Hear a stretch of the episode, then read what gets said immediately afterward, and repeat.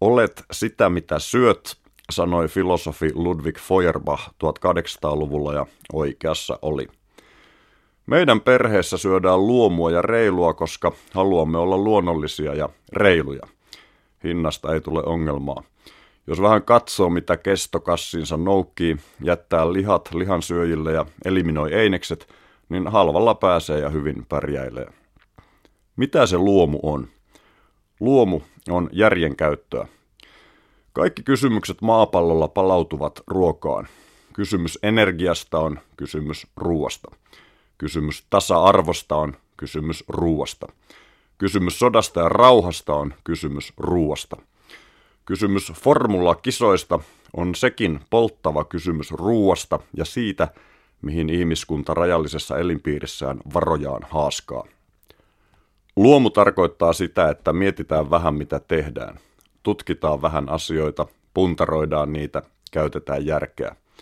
Ymmärretään, että luonnossa kaikki vaikuttaa kaikkeen, siellä ei voi siten remeltää miten tahansa.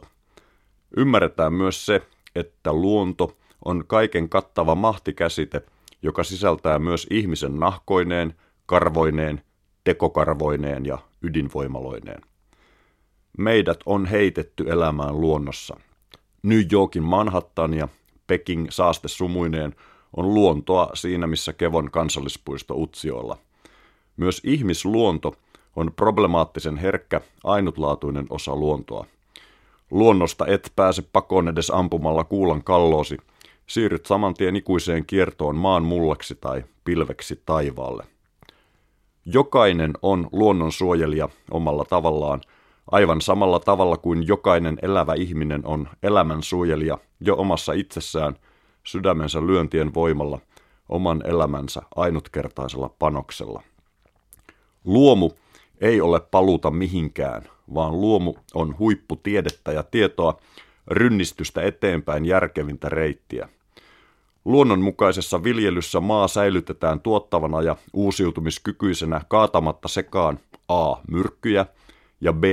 toisenlaisia myrkkyjä, eli lannoitteita. Ja tämä on varsin viisasta puuhaa, koska me elämme luontevimmassa kaikista mahdollisista maailmoista, jossa kaikki vaikuttaa kaikkeen.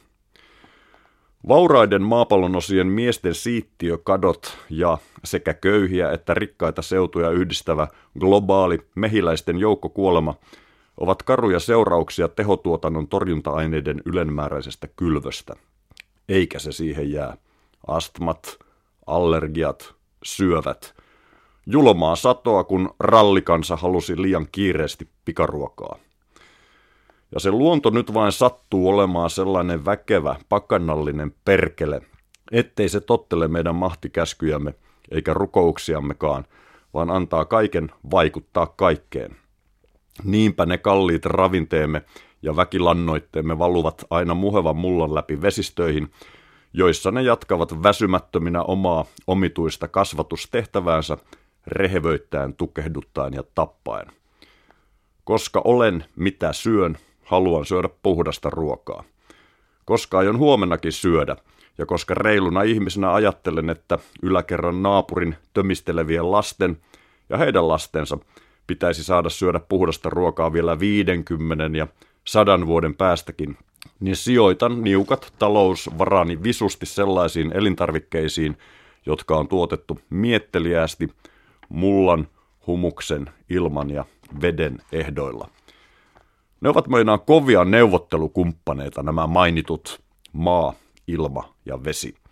Niitä on ärsytetty jo ihan tarpeeksi, eivätkä ne aio antaa enää tuumaakaan periksi. Ja niillä on valta ja voima ja ian kaikkinen keskinäinen unioni, jossa kaikki vaikuttaa salaman nopeasti kaikkeen. Meillä ei ole minkäänlaisia toiminnan edellytyksiä tuon unionin ulkopuolella.